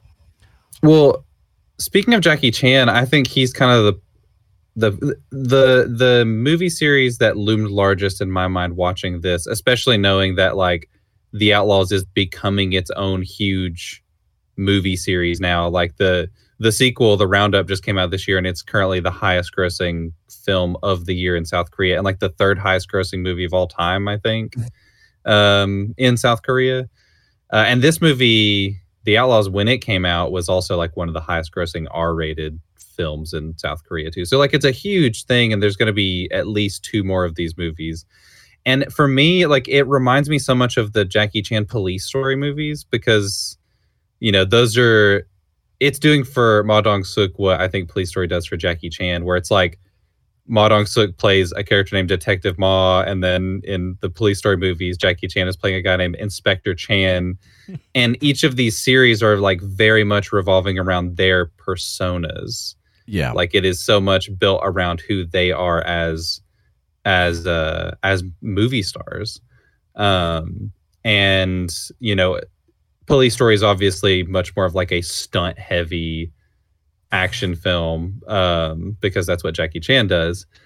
But but yeah i mean it's also a movie that has like it, the first police story at least is is for half of it it's like a screwball comedy um, it is so funny. There's a scene where Jackie Chan is like uh, operating a police station by himself, and he has to answer like 12 different phones and he's just doing like a fucking Charlie Chaplin bit in the middle of it. So Which like but it also I, has I like love, very I, yeah, I oh, love so Jackie good. Chan's physical comedy and how he incorporates that into his uh, choreographed fighting and like it's it's almost like the Drunken Master style, but it's more of like Drunken's Three Stooges style. Just the way that he's able to use everything around him and and yeah, the, I, I love, his I his so much. What he does with props, and like he can just make magic with whatever is near him. It's it's unbelievable. Jackie Chan is the fucking greatest. But yeah, Police Story is is the thing that I was thinking of a lot as kind of like the perfect analog for what this is. Um, it's like it's in my mind kind of the Korean Police Story for yeah for uh for Ma. Yeah, but um but yeah, so so I love the comedy, and I love how the comedy breaks that tension because again, it feels natural. It feels like humans using humor as a way to diffuse their own tense situations. It mm-hmm. doesn't feel like things are just being jokey because a lot of the humor comes from a, a lot of the humor comes from the serious crimes unit because like they're just yeah, like this gang of brothers that that knows each other so well that they have to find some way to laugh through the trauma that they're going through. Mm-hmm. But like they're they're not and, making jokes of what they do. And and you see that whenever they have those interactions and then they have to be cops. And instantly yeah. it's just go over here and like their their entire demeanor changes and like you you're able to see how they're they, they can laugh and have fun and joke around, but when it's time to be serious, they're not playing, you know, like the the buffoon uh you know comic relief uh, style cop, and and I, I just feel like that realistic humor just goes such a long way in this movie. It, it, does. The movie sets it up so perfectly too. Whenever we we talked a little bit about it, but when the you first see Detective Ma and his crew talking, and they're doing they're talking about the hand model and wearing too much cologne, and they're just joking around like it's a regular day at the office, and then the camera turns around, and it's like there's a person who's been stabbed in a bathroom and yeah. they're joking around while walking to the scene uh, because again this is just their job and this this would be like you know nathan and i you know shooting the shit outside of his office at work or something but mm. this is mm-hmm. just the way that they do it and yeah. they do they do such a good job of it too with the the captain character captain Jian i i guess it'd be how you pronounce it um where he's he's so funny because he's like he has to be kind of the the hard ass who swoops in and and yells at them whenever they fuck stuff up. But then they'll joke around about it and he'll yell at them and they're like, whoa, whoa, whoa, Captain, like we've been working like 14 hour days. Like we we're literally sleeping in this office. Like cut us a break. You know, they're in, in the two bunk beds that none of us could fit in. In the two bunk beds. but yeah, like it's it's so great because they they cut up with one another and they like pull pranks on each other and steal money and make each other do stuff they don't want to do and yeah or, all this other stuff but they also like very much support each other. Yeah, or like the scene um th- like that scene where then uh, uh detective ma and the captain go outside and ma's like hey look take it easy on them. You've been where they are. You know how hard this is. Yeah, that's, exa- that's know, exactly and, the scene I was and he, and he was like, just remember that they're still people. And like, it's a very emotional scene. And then the other guy pops out and is like, hey, the chief wants to see you. And Ma's response is, oh, you're fucked. it's like he wants to see you too. What I do, and and again, like it doesn't feel like they're making a joke. It doesn't feel like they're laughing off everything. It feels very genuine. Of a very tense scene, then a very emotional scene where you you get a lot of that humanity, and then instantly some humor that doesn't feel out of place. It's um, It's good. it's, it's just such a great. I also movie. love to like even like the the people who are in the cop group who aren't as uh as prominent. Like there's I love the whenever the movie kind of kicks into the third act and they put together their plan to find Jang Chen, they do this thing where they arrest one of his goons and then they have two of the police officers impersonate like uh Chinese officers. uh and which you Was don't realize the- at the time. I don't think Yeah. those those weren't two officers, were they? I thought that those were. I think they were just two actors. yeah, I think that they were. no, just I guess two you're right. Yeah, like you're right. two They they weren't actually. They were like it's kind. They do a thing in the sequel too, where he'll like like uh Ma will like just pick out people he knows and like get them to do things for him. So yeah, you're right. Um, but yeah, he gets them to impersonate the Chinese officers to make a deal with Jang Chen's henchmen. Is it gasoline or something? I, ca- I one of them is called gasoline or. s- It might that might not be the one I'm thinking of, but uh, or maybe that's Doesn't matter. Gasoline, I know, hard- is, in the sequel. is what is I think Gasoline's in the sequel too. So I don't think that's him. Yes. Oh, okay, okay. I don't know. I can't remember. Doesn't the, it's hard to matter. keep One up with the some of the names, but The the baldy Anywho. bald goon. it's the bald goon. Yes. Uh, they he makes a deal with them or whatever, and uh, then uh, they have to go pretend to be the cops again, and they're like terrified the second time around, and they're just sitting there like super nervous about it and talking talking their way through it before they have to meet with them. Um, so yeah, even like little guys like that get these these moments of humanity to show you that they're not just you know characters in a movie. That every single person gets gets their moment. Yep. Sorry, that was way too long of a detour for that. but also, I just wanted to mention I love that they're I love the way that their plan works out, like where they have the two two guys impersonating the officers. That's so smart. Love it when a plan comes together. So I want to talk about the end of this movie because for me, again, I, I was tense during this movie. The, the, the, movie, again, it's not like the most brutal movie that I've ever seen. It is far from the most like anxiety inducing movie. It there's nothing about it that really should make it as tense as it is except for again how just real and and visceral that violence feels and how it's not overly stylized. It's not the focus you know it, it just happens and then it's over and you get the feeling like oh oh right shit people actually die from gang violence. Oh this feels so different. So because of how real this movie felt because of how the the violence was handled and because of how invested I was in these characters and because of just how fucking vicious Jang Chen was and and how like cold and and brutally vicious because again like nothing that he did I'm, I'm trying to think back. There are very few if any scenes where it seems like he is acting out of like anger. You know it, it doesn't seem like he's like this crazy unhinged like piss him off and he's gonna fly off the handle. It seems more of just like a nope i get what i want and if you don't give me what i want i kill you like he, he seems so cold and calculated which Yeah. also makes him so much more terrifying uh, because you know like his two goons they seem a lot more angry they seem Yeah, they're like- very like hot and the, they fly off the handle, and he just kind of like rolls his eyes every time they do that. Yeah. And be, so because of how cold he is and because of how quickly and ruthlessly he does things, again, like that violence it it just stuck with me throughout this movie. And so I was so invested in these characters and then again when the kid gets beaten up by this this gangster, you're like, "Oh, fuck, is he going to get away?" Are, are we going to get to the end of this movie and the bad guy wins? I was having a real, uh, you know, um, uh, Fred Savage and Princess uh, Princess Bride moment, where it's just like, I love it. he Oh, get away? It's, it's actually that's a great uh, because that, that's kind of how I felt too. Because the way that that scene is edited too, whenever Jang Chen comes in and sees the kid on the phone, like trying Mm. to call Ma, and he's not able to get through because he's on the phone with someone else. Um, the way that it's edited is is he goes and he sees the kid, and then it cuts to Ma outside of the shop, and so you Mhm. assume by the rules of cinema that like these things are happening concurrently. right. And you But think that he's going to go in there and save the day. Right. It's like, oh yeah, good. He's going to go in and he's going to save the kid. And he gets you. He walks in and then you're like, oh shit, he's too late. Yeah. Uh, it's really a brilliant way to, a, brilliant and just and very simple way too to just kind of like play off your expectations. And it makes that moment hit so much harder too whenever he like sees the kid and he's just devastated by it.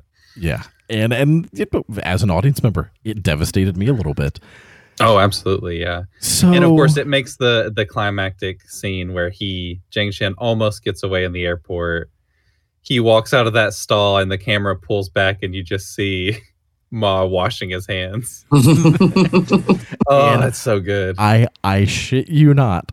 When I was watching this movie, thankfully I was watching it uh, when when neither of my kids were around because when uh, when Jang walks out of the the bathroom stall and you see Ma Dong Suk, I literally stood up and went "fuck yeah." yeah I was so just like, thank God. even though you know you like know it's coming you know it's coming I see. but- That's the thing. I didn't know that it was coming. I thought. I thought he was. I thought the way the movie had been going, uh, Jane could have gotten away, and I wouldn't have been surprised. I would not have felt Mm-hmm. cheated with how the movie went. I would have felt like, yep. This just adds to how brutal gang violence can be and how senseless it all is. And now that he got away, did anything ever really change? And so I, I wouldn't have felt like we had been cheated if that had been the ending.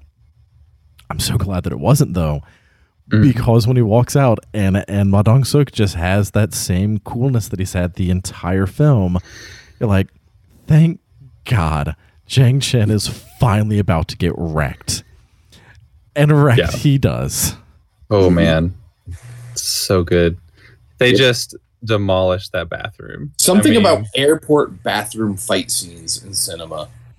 It's just you know, there's like the Mission Impossible one, and then yeah the one in fallout is oh, the pinnacle when I don't know. This Cavill- one's pretty goddamn good. This too. one's very good too. It's so fascinating too because it's like whenever that scene happens, I, I paused it at one point and I was like, oh, there's only like five minutes left in the movie.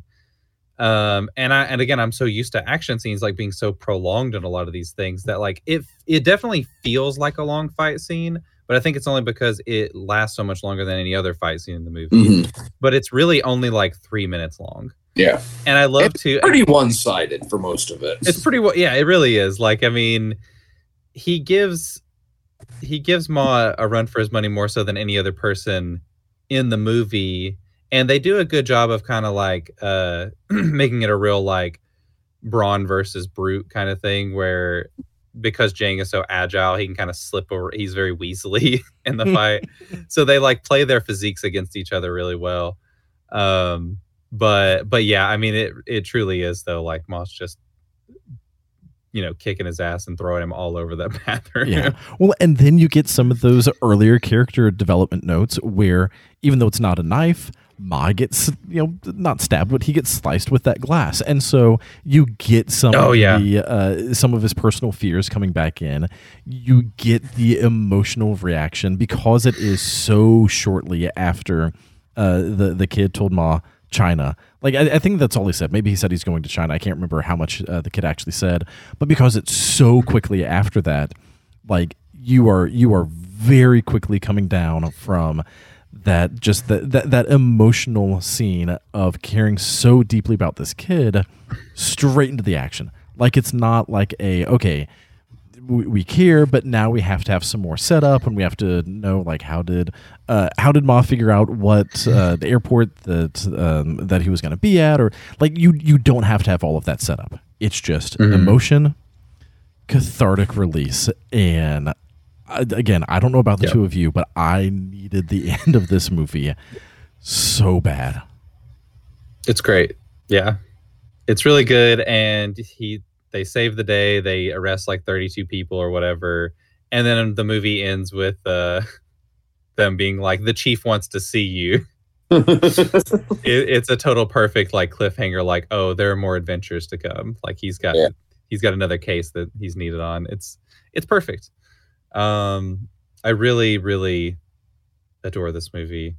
Um glad that we went with this one very happy. Even though you know I'm sad about some of the other movies that were kicked out of our punch out, I'm uh, I'm thrilled that we did this because it's so good and uh, Yeah, but Yeah. speaking of the punch out, are you really sad about any of the ones that the Outlaws went up against? So in round one, it went up against A Tale of Two Sisters, which I still want to see.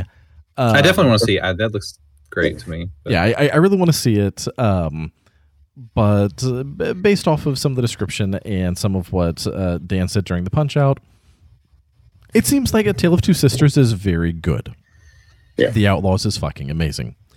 In Yeah. round two, the Outlaws went up against The Man from Nowhere, which I watched, and The Man from Nowhere is very good. It has like a like a a very high rating on uh, on Letterboxd, and both of you, I think, also or Dan, I think at least, gave it like a four and a half or a five. I think.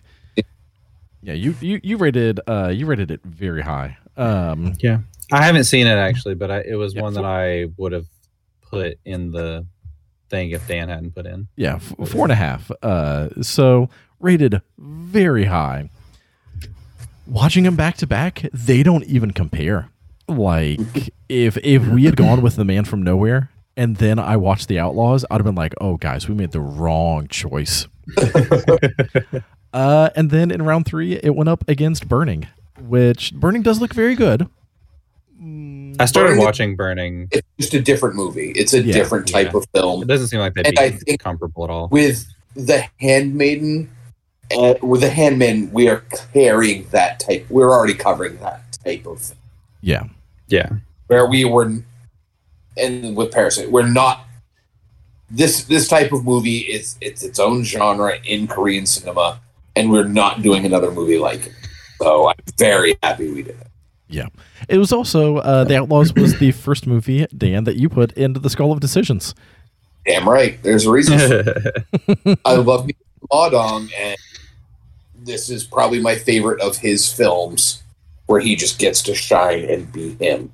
Which I'm glad it wasn't as good. I mean, it's still a good film, but like in the the, gangster, the cop, and the devil, he gets to play the bad guy in that one. He is the, I'm. in that film. Oh, I'm, I want to see that so bad. It's it's a it's a good film. It's just not as good. Yeah, I just want to see. I think I rated that one like three and a half. It's fine, but I think the thing that really uh that really draws me to that is on the poster he's got shades on, so that's how you know he's a bad guy. He's Yeah. he's wearing some sunglasses. But he's still wearing a fucking dynamite suit, man. And he looks so good. Yeah, he A looks so good. Wear a suit. He truly can. Um I also before we finish up, um Well, there's, I I there, there- there's two ahead. more things that we're going to do before we finish up. Oh, okay. But go ahead. Yeah, yeah.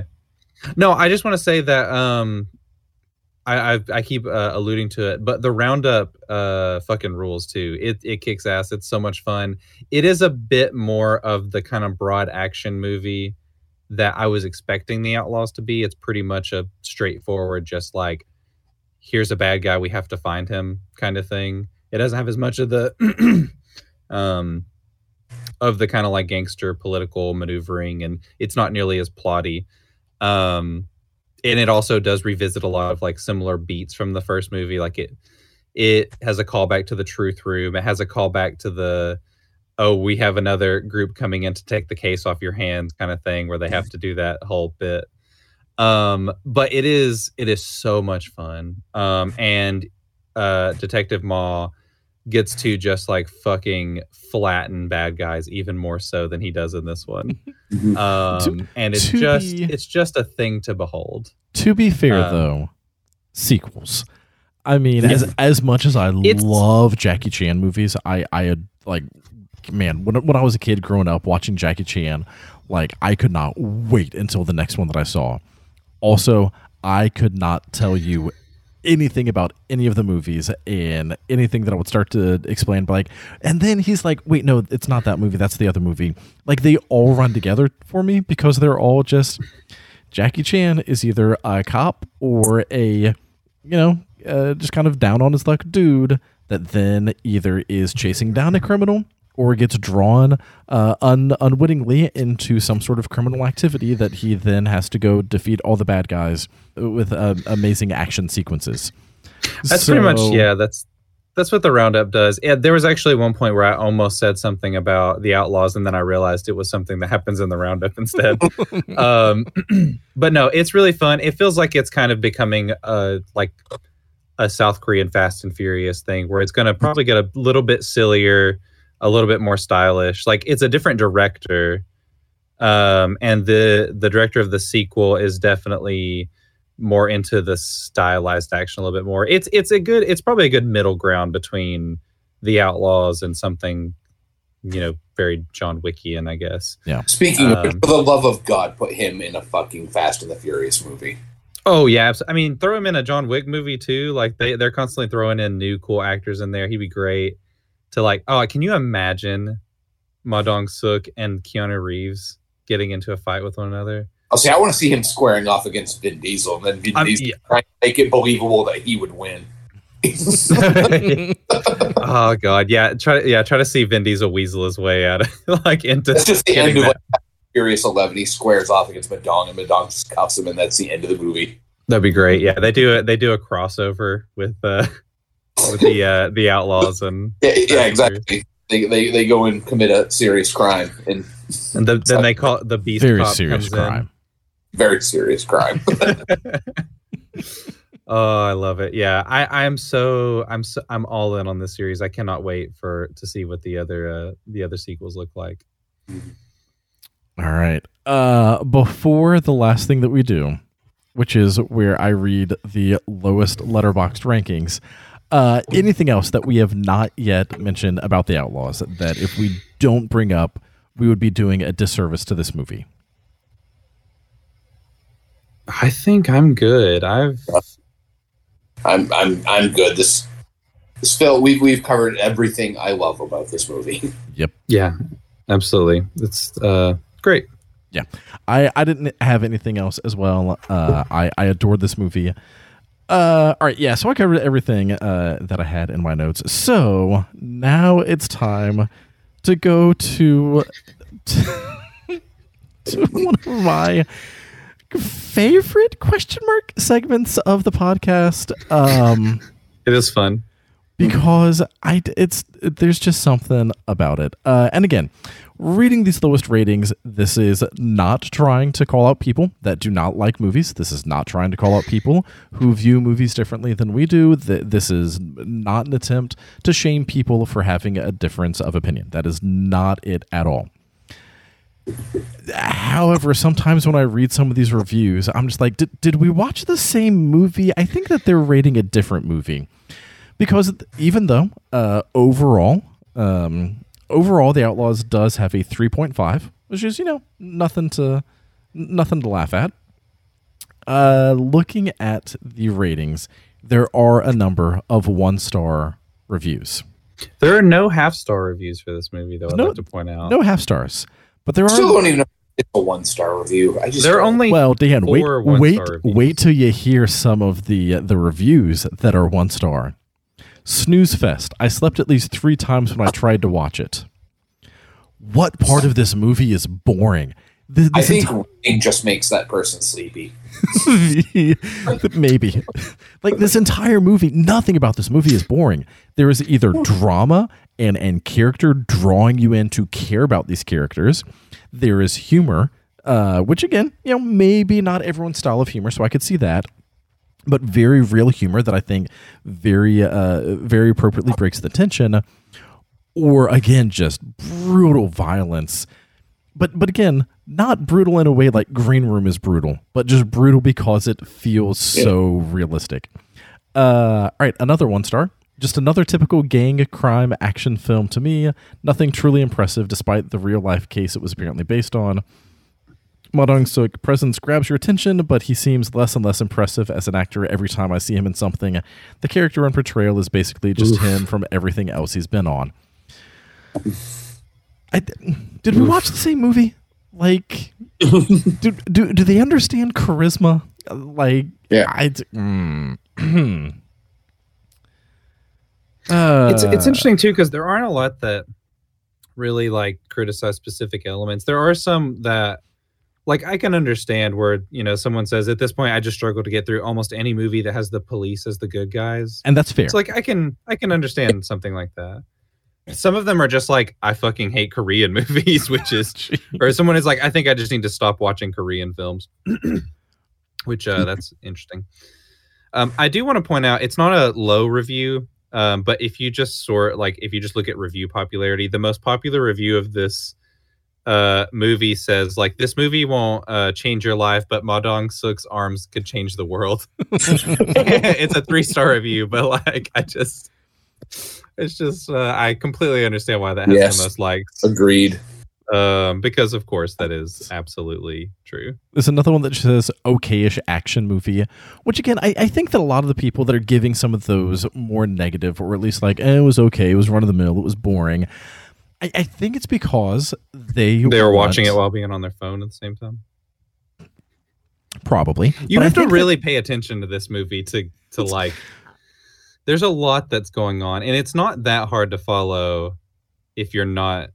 I, I feel like the way that a lot of people, and I don't want to, you know, like call people out if the if they're really trying to pay attention to something, but I do feel like generally the way a lot of people watch movies nowadays is like I'm gonna scroll through Twitter or whatever while having Mhm. this on in the background, and this is not a background movie to me. Yeah. Like well, I don't know how anyone can do that with a foreign film. Period. It's like if you're not looking at the screen, you're missing right, what's fucking being said. Yeah. yeah, absolutely. you I- can't even just take it in like offhand because you know I don't know Korean. So Well, and and I think honestly, the things that we have spent the last hour and a half saying that we love so much about this movie, about how it's not just a typical American action movie, how the action is only like these bit parts that are interspersed throughout an actual plot, an actual character, Yeah. and and how the violence, though brutal, is not stylized Yeah. and and it's not gory, and because of all of these things that we love about this movie my assumption is most of the people on Letterboxd that are giving it those very low reviews, just saying it's an okayish action movie, or you know, calling it boring and all this other stuff. I think they are wanting more of an an American action film where every single scene of Ma Dong punching someone is, you know, like like he's just turning into the Hulk and being even more of an rager every single time, or you know, like any of the violent scenes where Jang Chen is is hacking people up with his hatchet. I think people wanted to see like blood flying on the screen. I I, I think that too many people Mm. were expecting. And, and, Yeah. and I have no idea, but I, my assumption is some of the reviews saying that this movie is boring. I think it's because they wanted an American action movie that's an action movie Mhm. rather than a great Korean cop drama with violence. Well, and they- some of these, they want along the lines of like the raid, maybe where it is a lot Right. more. right? Yeah. Well, one of these reviews even says something about like not enough Ma Dong Suk punching people, Right. uh, which is like, it, I mean, it's almost understandable because there's there are like sizable chunks of this movie where Mhm. he's not in it. Like he's probably he probably only takes up about fifty percent of the real estate. Yeah. Um, Have, have either of you guys seen the uh, seen Eternals? Not yet. I have not seen Eternals. No. His superpower is punching people. No No, of fucking. course it is. He would That's punch people very hard. I mean, that's a movie that has Sure. an unbelievable cast, and I need to watch it. And I can't believe I haven't yet because I usually watch all the Marvels. I, I think I just got kind of burnt out on Marvel, and I'm not keeping up with it the way that I had been. But I mean, I get burned out on Marvel every single time that I think about Marvel. I'm like, oh, why are they just? Why don't they do anything different? And then I actually watch a Marvel movie. and It's like, oh, right, because they're fucking fun. That's why. yeah, they're pretty fun. I like. I I do almost always enjoy them. Um, but yeah, I Eternals mean, is a very different type of film for Marvel too. Right. Yeah. I mean, it's it feels It's like very- uh, they actually let Chloe Zhao make a Chloe Zhao movie. Yeah. to a certain extent. There's still which some, you know, fighting people in the sky with laser beams, but of course, yeah. right. Um, Does my dog But Suk yeah, I punch mean- one of those laser beams? oh no, no, he is very ground oriented, Okay. and you know he's very protective, and you know, but he he gets the fire, the glowy fist punch things. So Yeah, someone I've never read the I've never read the comic, but I keep seeing comments that he needs to be like the main character if they ever adapt like the the comic book One Punch Man. Like that just needs to be him. Oh, of course. I mean, he basically is One Punch Man in the Outlaws. like, legitimately, almost every time it's just one punch and they're down. Oh yeah, man, I might watch Eternal soon. It's also very long, as as a lot of these Yeah. things are. But yeah, the So- cast in this thing is so good. Uh, I mean, this thing has Brian Tyree Henry in it, and I will watch him in anything. He's also very good at that. God, I love him so much. So, along with reading some of the lowest reviews, I also want to read some of the top reviews. Um, one of them just says "Epic Gilgamesh." One of them is just a quote with This is Uh, the Eternals. Yeah, that's No, his this- character's name. That's his character's name in Eternals. Yeah, Yeah, that's really funny. Uh, one of them just has the quote "silent treatment." Eh, bring him to the truth room. Uh, one of them just says "the beast" and then a punch emoji and a fire emoji. I want to know where the Beast Cop thing came from because that's like all over the marketing for the Roundup, and I don't think they I don't do they. Well, maybe it's something that was like not translated well for our version. Like maybe, Maybe, maybe East Cop or something in that. It's just like whoever's translating. It's like that's not what they could have meant, is it? like he's Yeah, not. A, it might even just be like either the rebranding kind of thing for future sequels, or just like something that came up in pop culture in Korea or South Korea. Um, one of one of the uh, top reviews, uh, highest rated, says "Ma Dong Suk doesn't suck." that's very true. No, he does not. Uh, I love Korean action movies because there will be funny scenes perfectly placed, always. I do love that in that one scene I mentioned where he uh, has the he tells the guy to put the knife in the evidence bag. He punches him and then he like starts to walk away and he turns back around. He starts slapping him like breathe. He's like, for the love of God, please tell me I didn't just kill this man. oh, it's so good.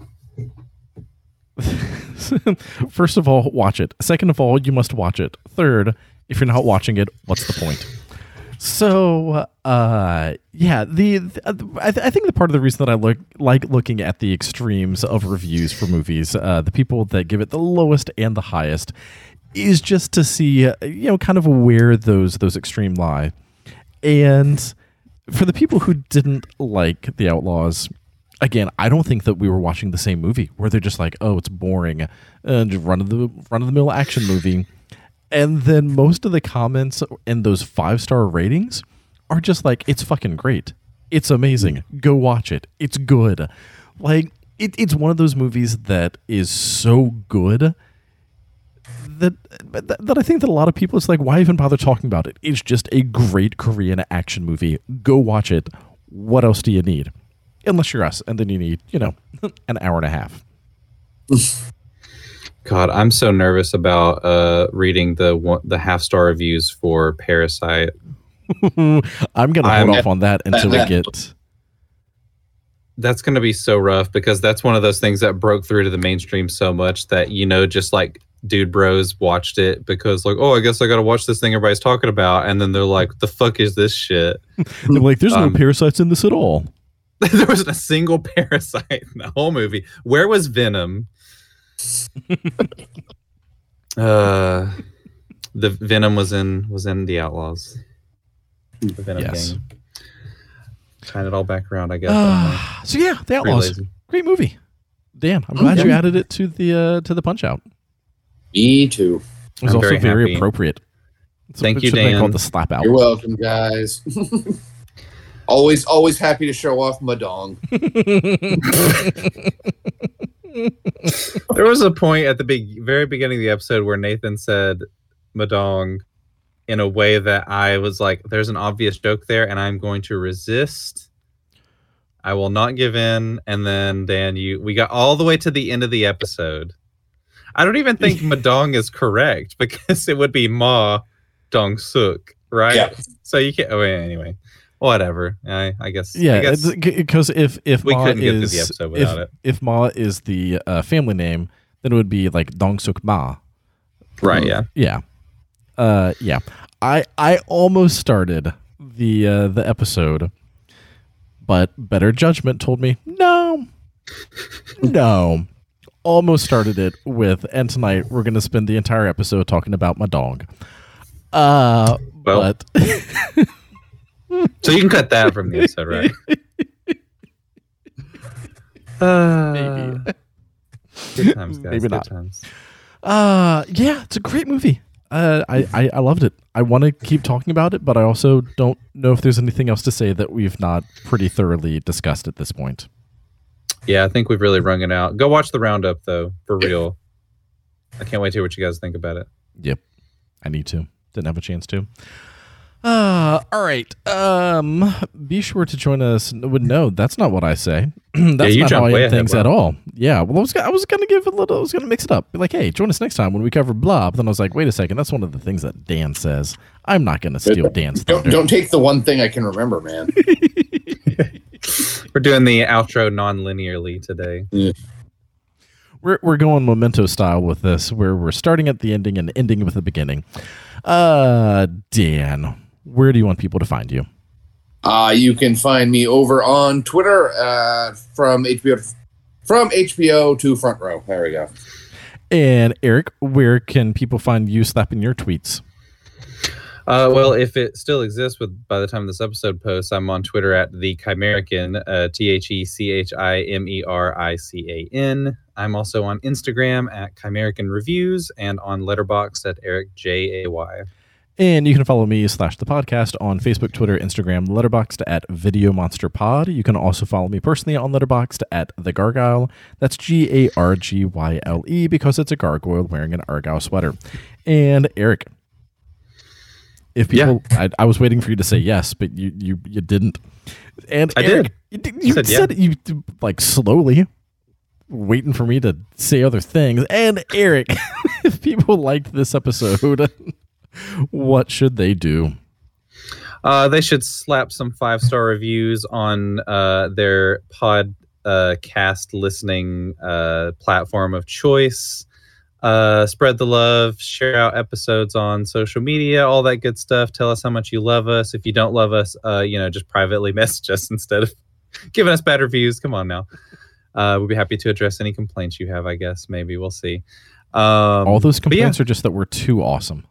That's yeah, that's a that's a good problem to have. Mhm. Um, but yeah, tell us tell us uh give us good reviews and all that stuff. Spread the love. I'm so bad at this. I don't know why I'm so terrible at this. And Dan, uh, if they do love Video Monsters, why should they keep coming back? Well, they should keep coming back because we're about to tackle the two masters of Korean cinema in back-to-back episodes. First up being the exquisite Handmaiden by uh, Chan Wook Park, and then we're going to be ending the month with uh, some little unknown film called Parasite. Flip, flip it. Oh no, yeah, we're doing Parasite next. Yep, Oh, Parasite. that's right. Parasite's Handmaidens are, next. are Yeah. our climax. Damn. Yeah. So edit that somehow, dude. we we we got a Parasite in the middle uh, before Yes. we go see the Handmaiden. in the middle before the Handmaiden. Yeah. Be- Little Parasite sandwich. because Parasite was not just an, an outright winner in uh, in in the popcorn punch out. Yeah, I- you guys made me like fucking do some weird engineering to make this happen. It's crazy. I didn't want to talk about it. I really didn't. but I'm actually kind of excited to watch it again now. I can't wait to watch it again. I'm so excited. I cannot wait to hear what Nathan thinks about it too. Eric, I've been you- Do you realize that if you hadn't used your chaos card on Parasite, we might have been talking about I Saw the Devil instead? Mm, Yeah. Yeah. I'm not I'm not mad about about what's transpired.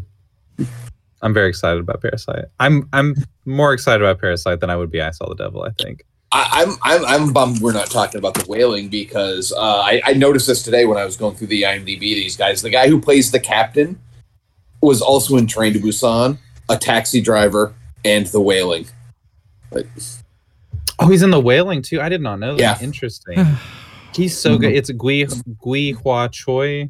yeah, Or I guess it'd be Choi Gui Hua. I don't know. But anyway, Choi's the last name. Uh yeah, Captain G he's so he's he's such a scene stealer in this movie. Oh man, I love it.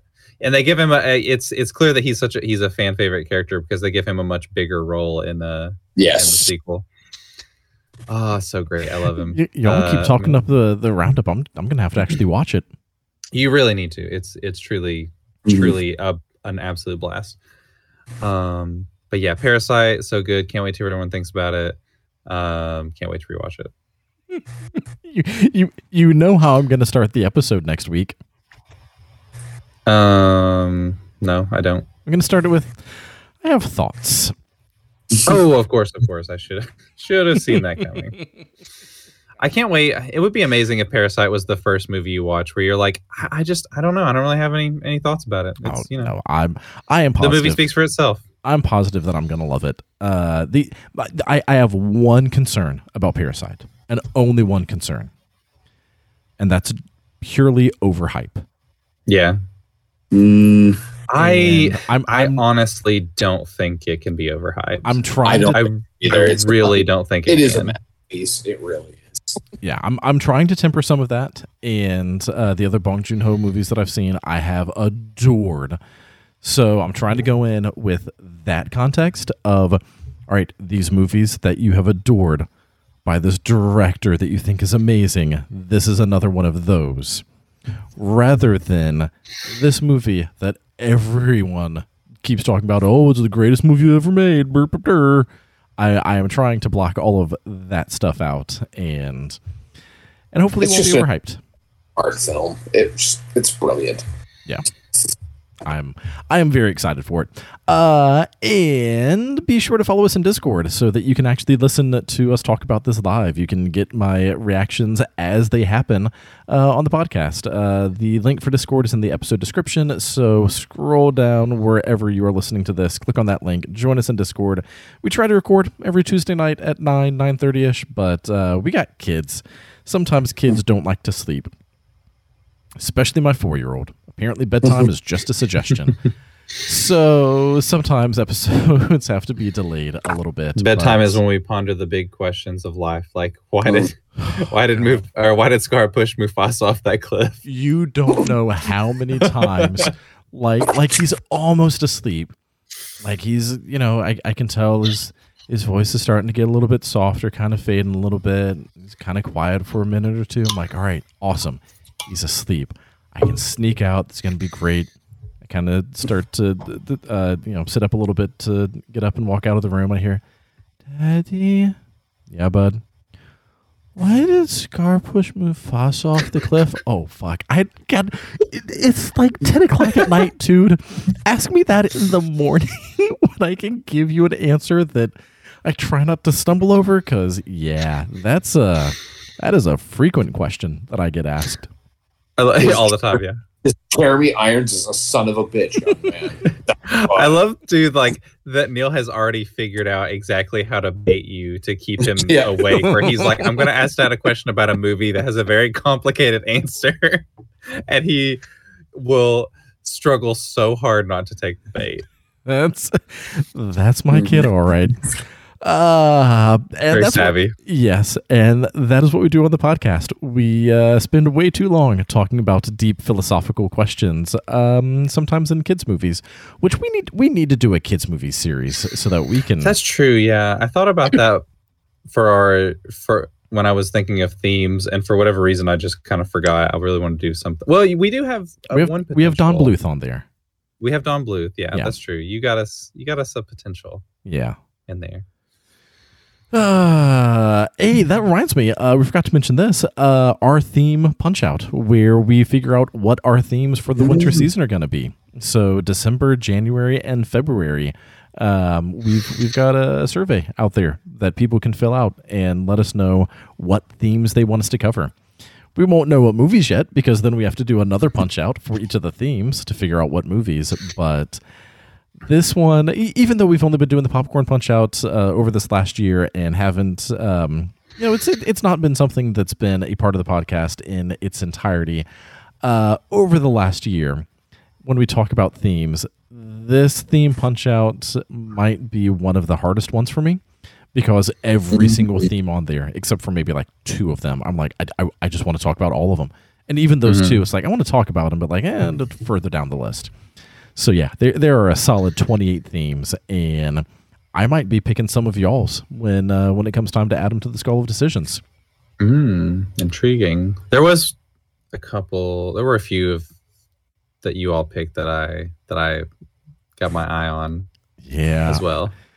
This ooh, this would be pretty fantastic if this is the first punch out that we do that we're all picking other people's themes. Like, yeah, I know that I put this one on the list, but that theme's better.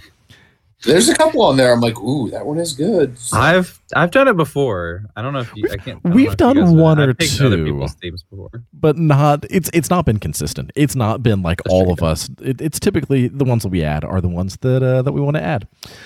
All right. Anywho, uh, yeah, go go fill out the survey. The link is posted on social media. Uh, also, if you join us in Discord, it's it's posted in there as well. So yeah, let us know what you want us to cover in uh, in our winter season, and then we will do exactly that. It's late. I just realized that I'm tired. We should close things out. Yeah, let's go to bed. Yeah, that's Take been it. For, that's been it for this episode of Video Monsters, where we take movies seriously, but not ourselves. Good night, everybody.